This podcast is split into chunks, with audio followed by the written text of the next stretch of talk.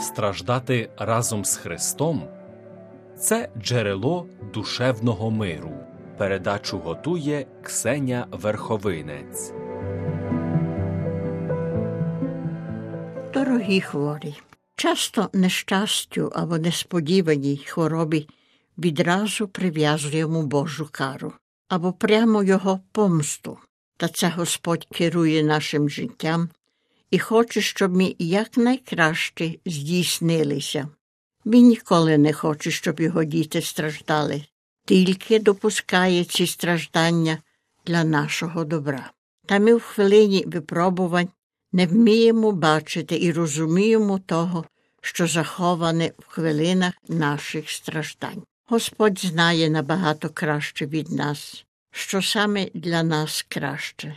Дозвольмо, щоб Він нас провадив. Коли знаходимось у тяжких ситуаціях, просімо світла, щоб зрозуміти, просімо відваги, щоб прийняти, просімо сили, щоб діяти, завжди з двома впевненостями у серцях.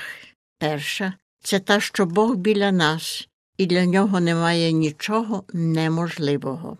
Друга це та, що для кожної трудності, кожної проблеми існує розв'язка. Треба бути сильними, мати терпеливість, але розв'язка існує. Труднощі існують на те, щоб їх подолати, а не на те, щоб вони нас перемагали чи розчавлювали. Поміж особистими записками американського президента Джона Кеннеді знайшли дуже гарну і довгу молитву, яку він щодня проказував. Між іншим там сказано і таке Господи, я не прошу, щоб ти забрав від мене труднощі, але прошу тебе зробити мене сильною людиною, щоб їх подолати. І коли проблеми чи труднощі здаються за великими для наших плечей, постараймося кинутись обійми Божі, навчимося довіряти йому. Коли людина приходить і коли літак летить, вона сліпо довіряє пілотові, який ним керує. Коли їдемо поїздом чи автобусом, довіряємо водієві. І якщо пілот літака чи машиніст, чи водій автобуса це наш батько, тоді їдемо ще безпечніше, бо тато, крім того, що вміє їхати, любить свою дитину та дбає про її життя. Отже, провідником нашого життя є сам Господь Бог.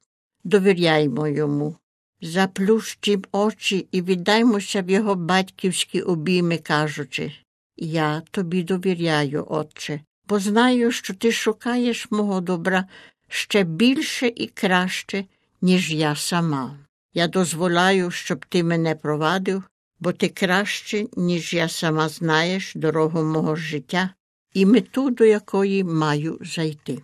Псалом 27 стверджує навіть як покине мене рідний батько мати, Господь мене до себе прийме. А у 55-му псалмі читаємо Залиши на Господа твою турботу, і Він тебе підтримає, повіки не допустить, щоб справедливий захитався.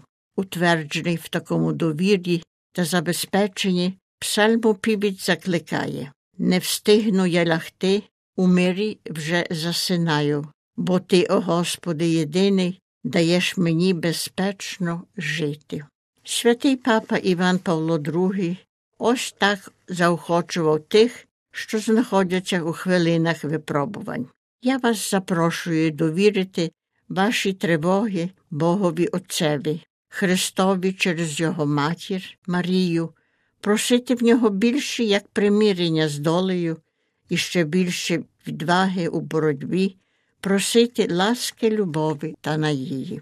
Отже, також і ви, наші дорогі хворі, довіряйте Божественному водієві, довіряйте Господеві, заплющіть очі і дозвольте, щоб Він вас провадив.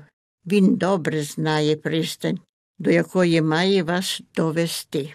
Господь Бог нас любить кожного і кожну зокрема, як батько керує нашим життям. Він краще від нас знає, куди і як маємо йти. Але в нас може виникнути сумнів. Господь мене любить доти, доки я зумію відповісти на його любов. Але якщо я не зумію, чи Господь зможе далі мене любити? Божа любов не шукає причини, щоб нас любити. Господь Бог нас любить не тому, що ми заслужили на Його любов, але тому, що ми такі люб'язні, але тому, що Він є любов. Це не Він залишає своє сотворіння, але сотворіння віддалюється від нього. І навіть тоді, коли ми від нього відійшли, Він далі нас любить. Він завжди вірний Бог. І Святе письмо дає нам багато доказів Його вірної любові. Та про це буде мова наступного разу.